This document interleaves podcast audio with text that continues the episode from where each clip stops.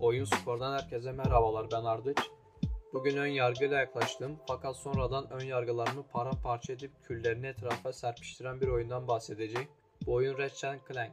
Öncelikle belirteyim ki bahsedeceğim oyun 2002 yılından çıkmış olan oyun değil, 2016 yılında çıkmış olan PlayStation 4 Exclusive oyunu olan ilk oyunun reboot ve remake versiyonu. Ratchet Clank'i kısaca bir aksiyon platform oyunu olarak tanımlayabiliriz. Popüler başka platform oyunlarını örnek verecek olursak Sonic ve Super Mario'yu örnek verebiliriz.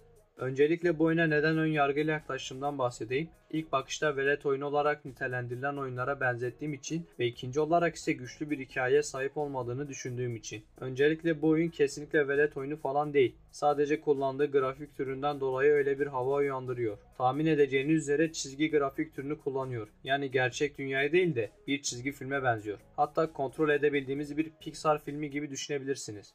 Sanki yapımcılar bir Pixar filmi izlerken birden kolu elimize tutuşturup hadi hadi oyna gibi bir şey söylemiş gibi. Oyun muhteşem grafiklere sahip. Her taraf ışıl ışıl ve çok canlı gözüküyor. Pixar filmi demişken oyunun hikayesine bazı ufak tefek eklemeler yapılmış. Oyunun önemli ara sahnelerine filmden parçalar serpiştirerek oyunun da etkileyiciliğini arttırmış. Oyunun içinde yaptıklarımızı anlatan, yorumlayan kişi ise Kaplan Quark. Ben bu adama acayip kıl ya. Boş boş konuşan, kendini beğenmiş, tüm galaksiyi kurtarmış gibi konuşan, sözde süper kahraman.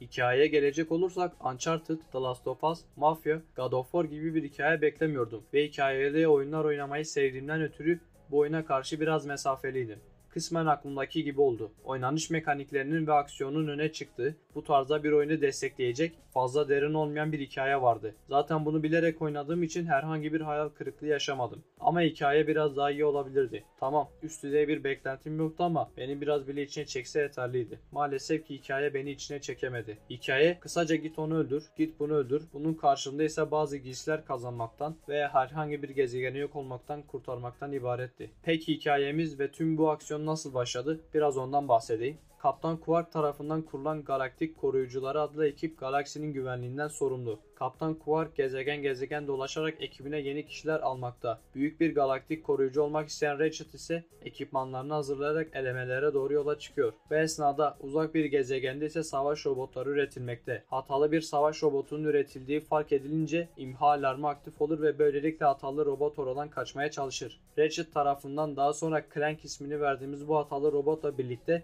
bu galakside uzunca saatler geçireceğiz. Platform oyunlarında zıplamanın, keşfetmenin yanı sıra bol bol da etrafı yıkma elbette vardır. Sahip olduğu silahlar dışında tıpkı Kratos'un baltası gibi atıp daha sonra geri alabildiğimiz elimizdeki İngiliz anahtarı ile düşmanlara hasar verebiliyoruz bölgelerdeki kutuları rahatça kırabiliyor, tırmanabiliyor ve Clank'in sahip olduğu pervaneler ve roketler aracılığıyla erişilmesi zor yerlere ulaşabiliyoruz. Hem düşmanlarımızdan düşen hem de kırdığımız kutulardan ve eşyalardan çıkan vidalar ise oyundaki para birimi. Vidalar ile Gadgetron denilen bir kutudan silah biliyorken Raritranium isimli bulunması daha zor kristaller ile de silahlarımıza özellikler ekleyebiliyoruz. Sahip olduğumuz Raritranium ile silahlarımızın maksimum mermi kapasitesini veya etki süresini artırabiliyorken silah özel saldırıları da açabiliyoruz. Oyundaki silah ve gezegen çeşitliliği ise oldukça iyi bir seviyede. Ondan fazla silah ve gezegen bulunuyor. Her bir silahın işlevi ise oldukça birbirinden farklı ve bu sayede oyun kendini tekrar etmekten kurtuluyor. Örnek olarak disko topu denilen ve her türlü düşmana atıldığı zaman düşmanın dans etmesini ve savunmasız kalmasını sağlayan bir silah var. Pikselleyici adında düşmanlar ateşlendiği zaman canını azaltan